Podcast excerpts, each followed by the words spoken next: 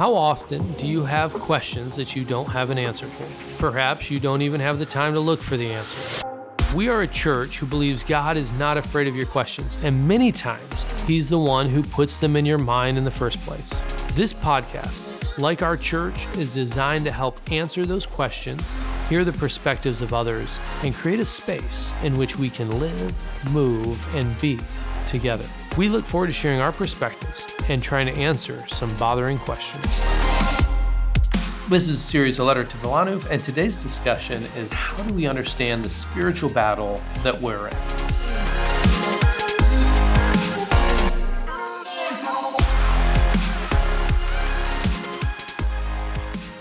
Welcome to our discussion here at Wilanów Christian Fellowship. We're a church that is passionate about discussions. We're passionate about seeing people come into conversations uh, with God and with others. And so almost everything that we do in the church is designed and led up to how do we discuss and talk about the things in scripture, the things that God has been doing in our own lives, and how do we share it with others. Uh, I think the most important conversation that you will ever have is the one that you have between you and God. And it's a prayer that you have when you come to a moment and you realize that you are in desperate need of God's grace and that on your own works, on your own merit, uh, there's no way that you can ever be good enough uh, to get the gospel, ever be good enough to have a relationship with God.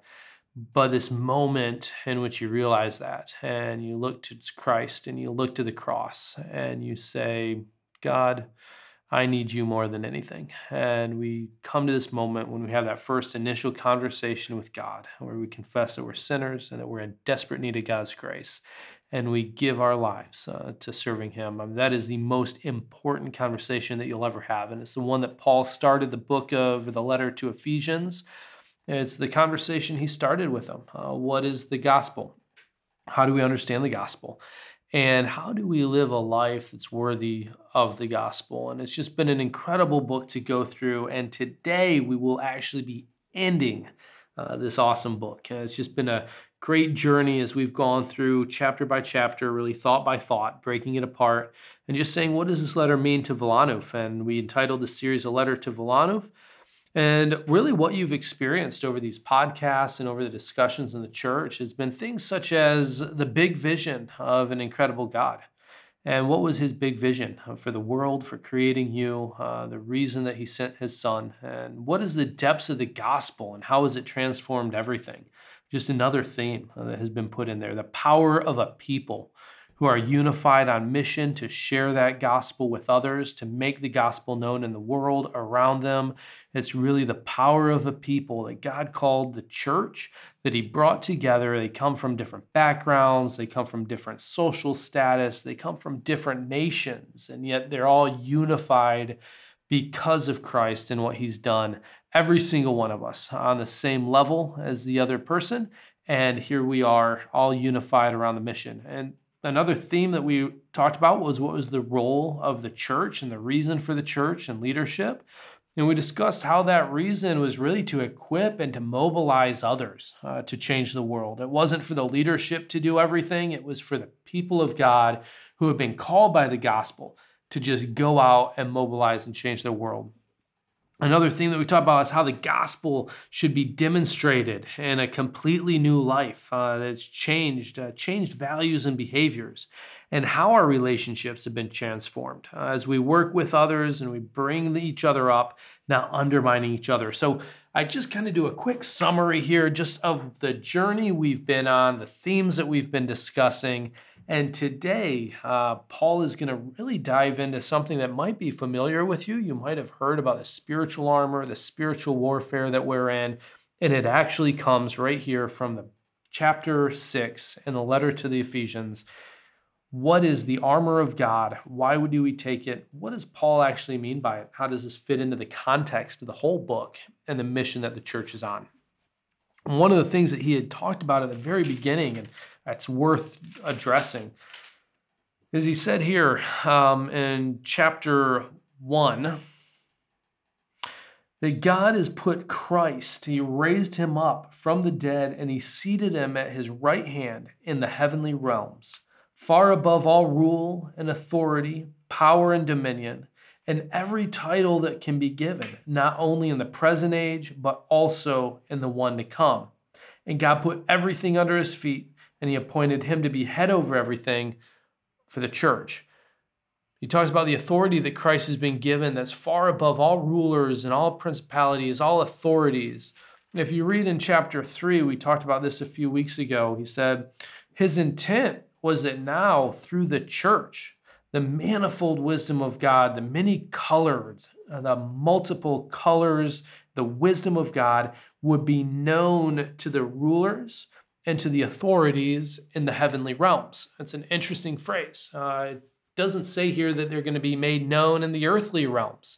That God's purpose for the church wasn't just that it would be made known in the earthly realms, but that through the church, the heavenly realms will know the wisdom of God. Uh, it's an interesting thing because sometimes you look at the church and you think, what was God thinking that He would give us uh, this responsibility to make known anything at all, the gospel, not just in the lives of others, but also in the heavenly realms. And yet, God, in His wisdom, He gave that responsibility to the church. And the church really stands unified together to proclaim the greatness of God in the heavenly realms.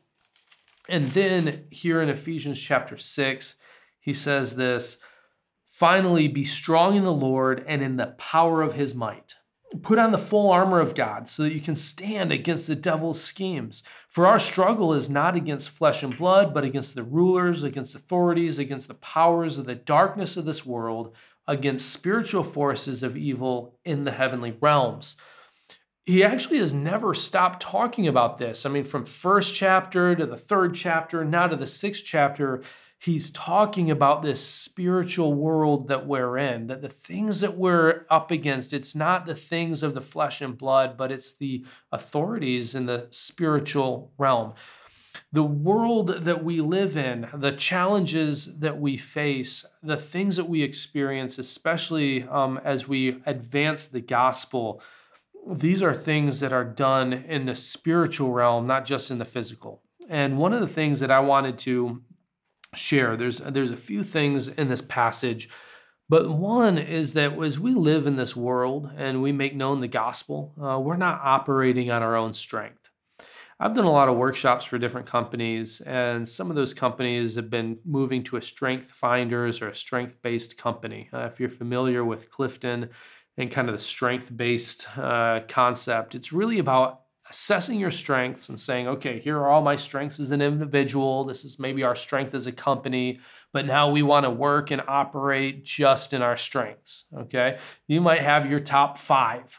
And what's going to happen is ideally you don't have to focus on your weaknesses. You don't focus on the things that you're not good at. You focus just primarily on your strengths.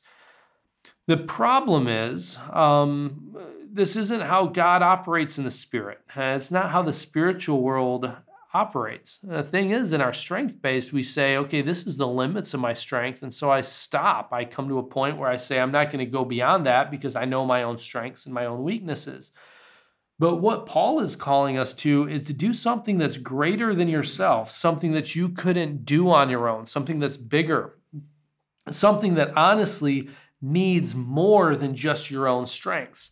I love the statement that I heard from a church in Atlanta. It's kind of an inspiring statement uh, for me, but attempt something so great for God that it's doomed to fail unless God is in it. Uh, passion of our life should be to try something that's so great uh, for God that if He's not in it, it's going to fall apart uh, because we're not doing something that we've assessed and said, yes, based on our own strengths and talents, that we can do that. This is something that God's doing. And he talks here, he says, you know, the strength that we have, he says, be strong in the Lord and in the power of his might. Don't be strong in yourself. Uh, don't look at yourself and what you're doing and say, yes, I did that. What we look at is the strength of God. And he says here, um, because our struggle is not against flesh and blood, it's against rulers and authorities and the powers of the sage uh, I think sometimes this actually might connect to the previous verses. This is just my thought because he's really talked a lot about relationships. And sometimes we think that our struggle or our battles is against a boss or it's against a wife or a husband or our battle that we're in is against the kids. And and so if we were to connect it to the relationships that he's talked about, sometimes we think, oh, you know, the, the battle that I'm in is actually with my wife or, or a coworker what Paul is saying is the things that we experience in our world, these are spiritual battles, and we have to be prepared and ready for them. And the thing that I would notice is this isn't a picture of a church that's under attack, but rather a church that's actually doing the attacking.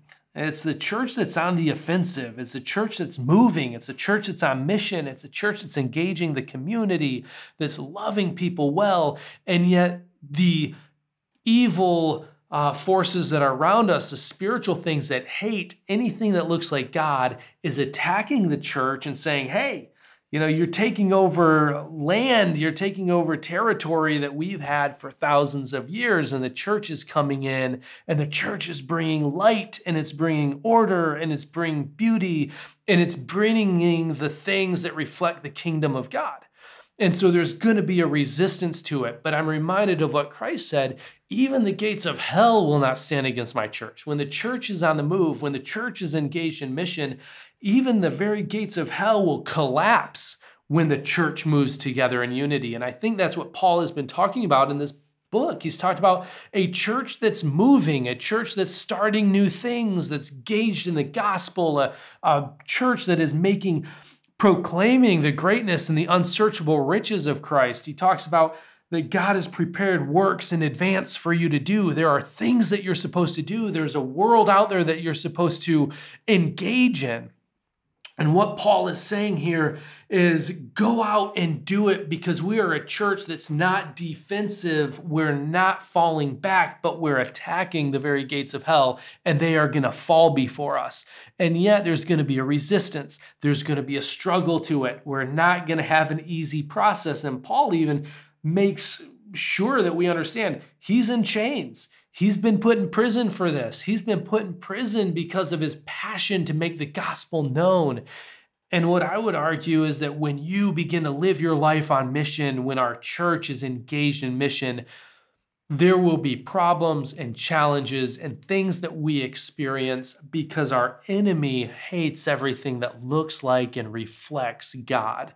And so there is going to be a resistance to it. When you start changing your life, to look like the life of God, to reflect the life of God, when you start transforming your relationships to look like a relationship that God would honor, then I will guarantee you that the enemy will attack and the enemy will begin to move in. And I would say, if you're not experiencing an attack of the enemy, then I would ask, hmm, am I actually uh, engaged in mission? And this is what I would um, put here the goal of our enemy is that you would live a life irrelevant to the kingdom of God. It is the goal of our enemy that our church would become irrelevant for God's kingdom. It's the goal of the enemy that your family would be irrelevant for the kingdom of God that you as an individual would be irrelevant for the kingdom of God. That is the enemy's passion. It is for you to be irrelevant. It has nothing to do with, I would say, demon possession. God, uh, the enemy's goal in your life is not to possess you with demons. Uh, it's to make you irrelevant to the gospel. It's to make you unworthy of the gospel and sharing it with others. It's to make you say, ah, I can't do it.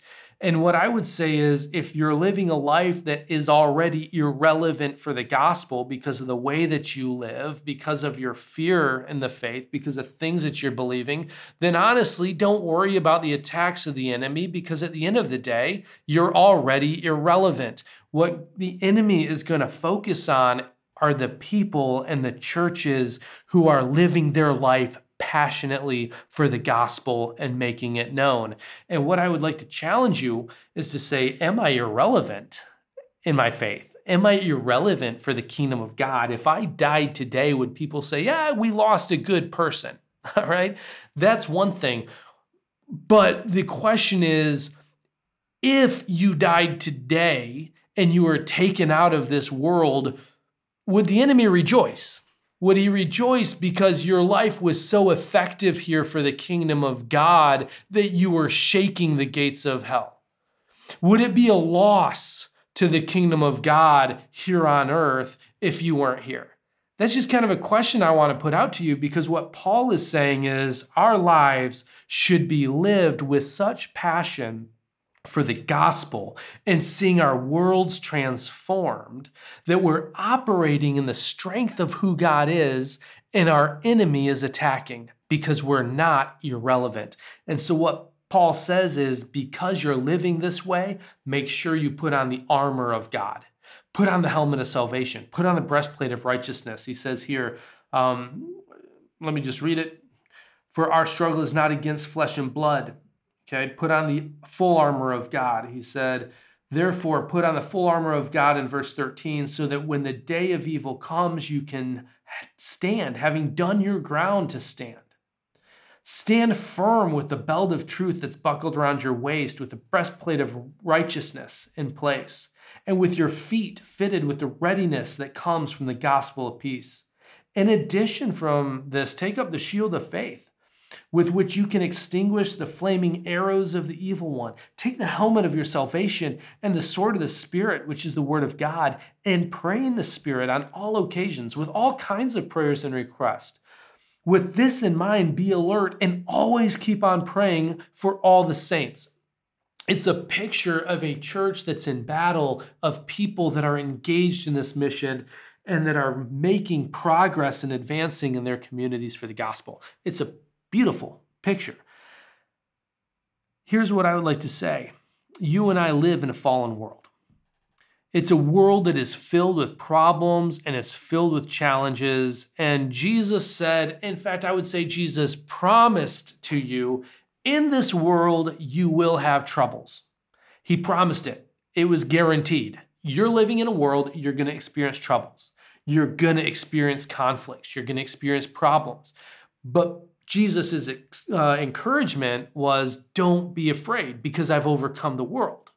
So even though you're going to experience problems and challenges and struggles and depression and frustrations, Christ has already overcome the world. And what Paul says here is, I'm a prisoner in chains. He said, I'm in chains for the gospel. I'm not unfamiliar with the struggles and the problems. All of these things discouragement, conflicts in your uh, relationships, health conflicts, sicknesses, financial challenges, addictions that you battle with all of these things are part of the world we live in because it's fallen and it's overrun with sin. And the church, as we live on mission, should be bringing peace and light and order into the world that we live in. We should be bringing life and filling the places of our community with life. But it will be a challenge. And here's what I would like to say the way that you respond to those challenges is the spiritual battle you're going to be hit with discouragement, sickness, financial crisis, relationships that are crumbling. But these are there are a few important things that you need to remember. First, these things are not a part of God's kingdom. They're not his intent and design for life. Your response to these things is the spiritual battle, and Satan's desire is to use these things to make you irrelevant for God's kingdom.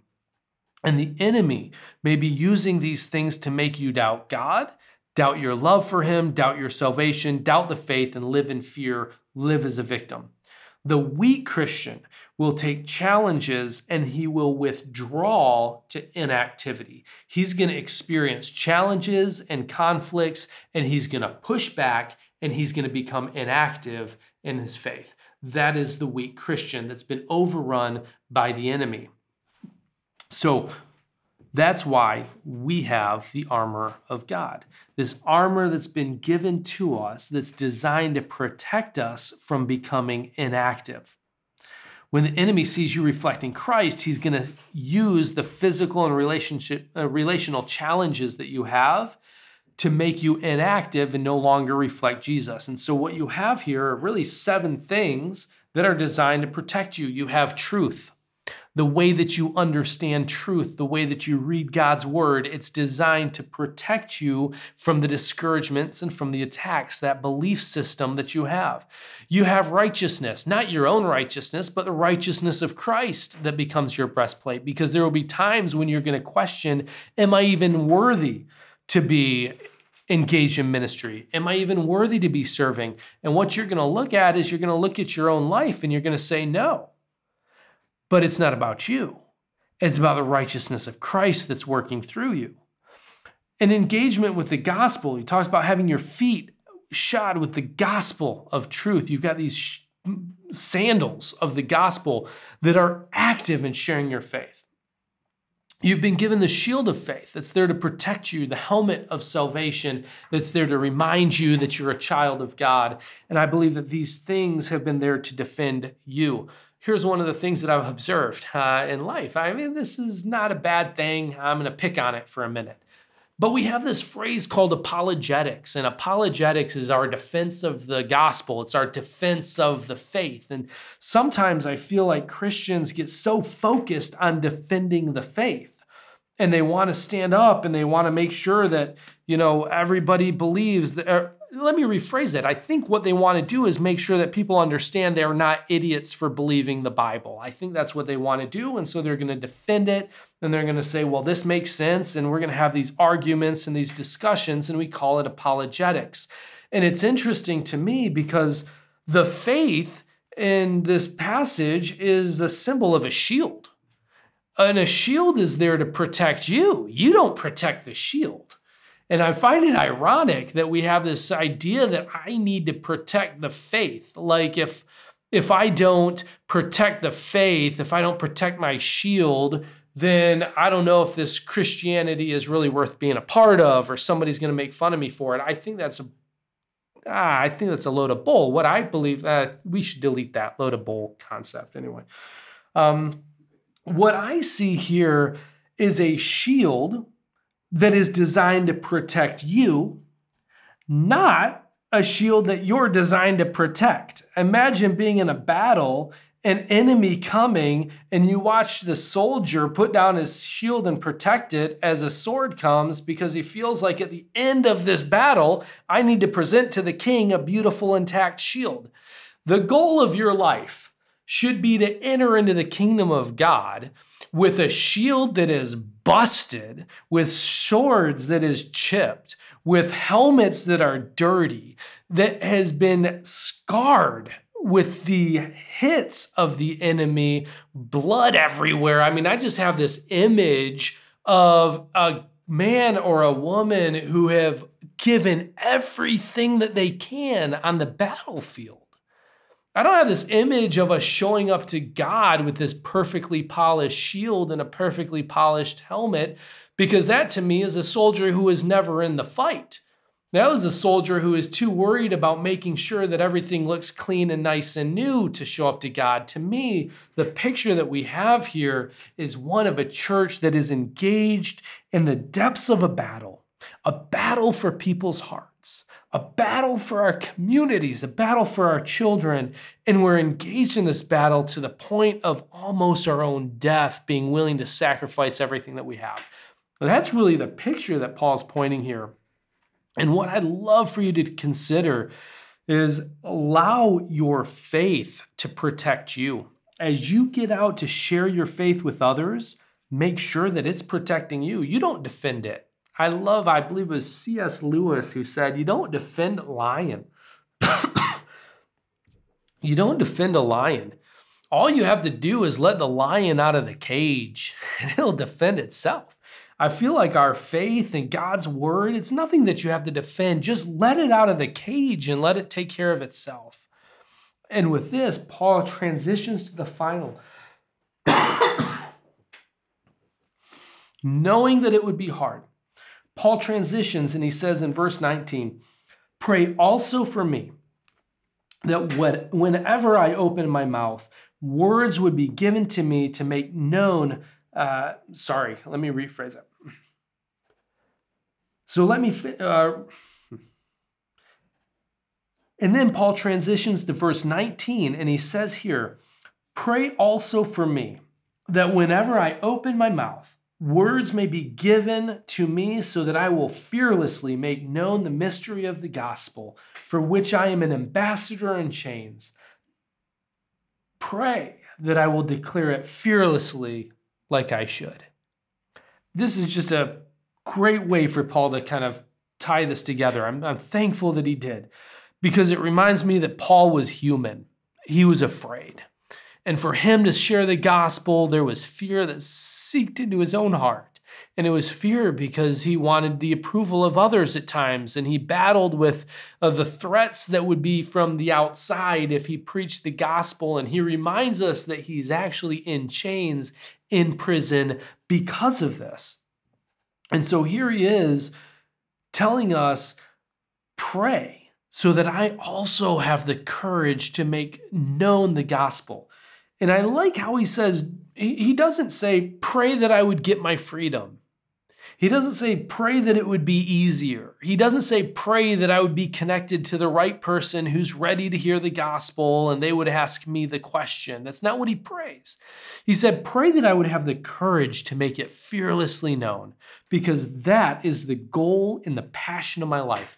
And I'd say that should be the goal and the passion of every Christian to make known the gospel in the places where they live, the places where they work, and the places where they play. That your world should be the place where you have a podium, where you have a stage to proclaim the gospel of Christ.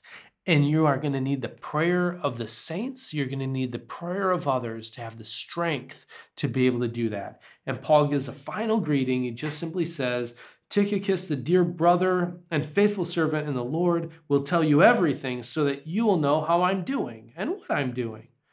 I'm sending him to you for this very purpose, so that you may know how we are and that he may encourage you. Peace to you, brothers, and love with faith from God the Father and the Lord Jesus Christ. Grace to all who love our Lord Jesus Christ with an undying love. And that is the entire book of Ephesians. We went through the whole book, a letter to Wilanów. A letter to Wilanów that started with the spiritual authorities, that ends with spiritual authorities, that reminds you that the space between the challenges you face in your life and the decision you make to follow Christ or to slip into irrelevancy, that space in between is the battlefield that you and I fight on. We fight on the battlefield of what am I going to do with this challenge? Am I going to embrace it and am I going to fight it? And am I going to take this challenge and say, I'm going to still passionately follow Christ and make the gospel known? Or on this battlefield, when I see the challenges of health, finances, depression, struggles, loss?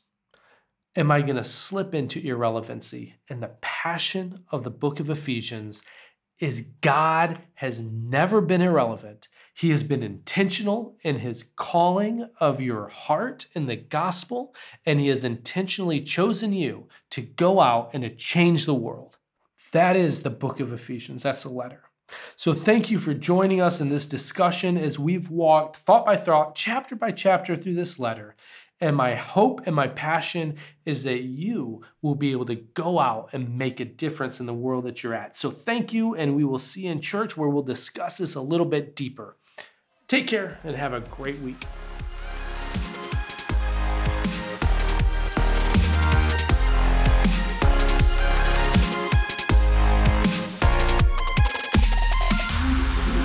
Thank you for listening and wrestling with this week's question. Hopefully, you're now asking more questions than you did at the beginning.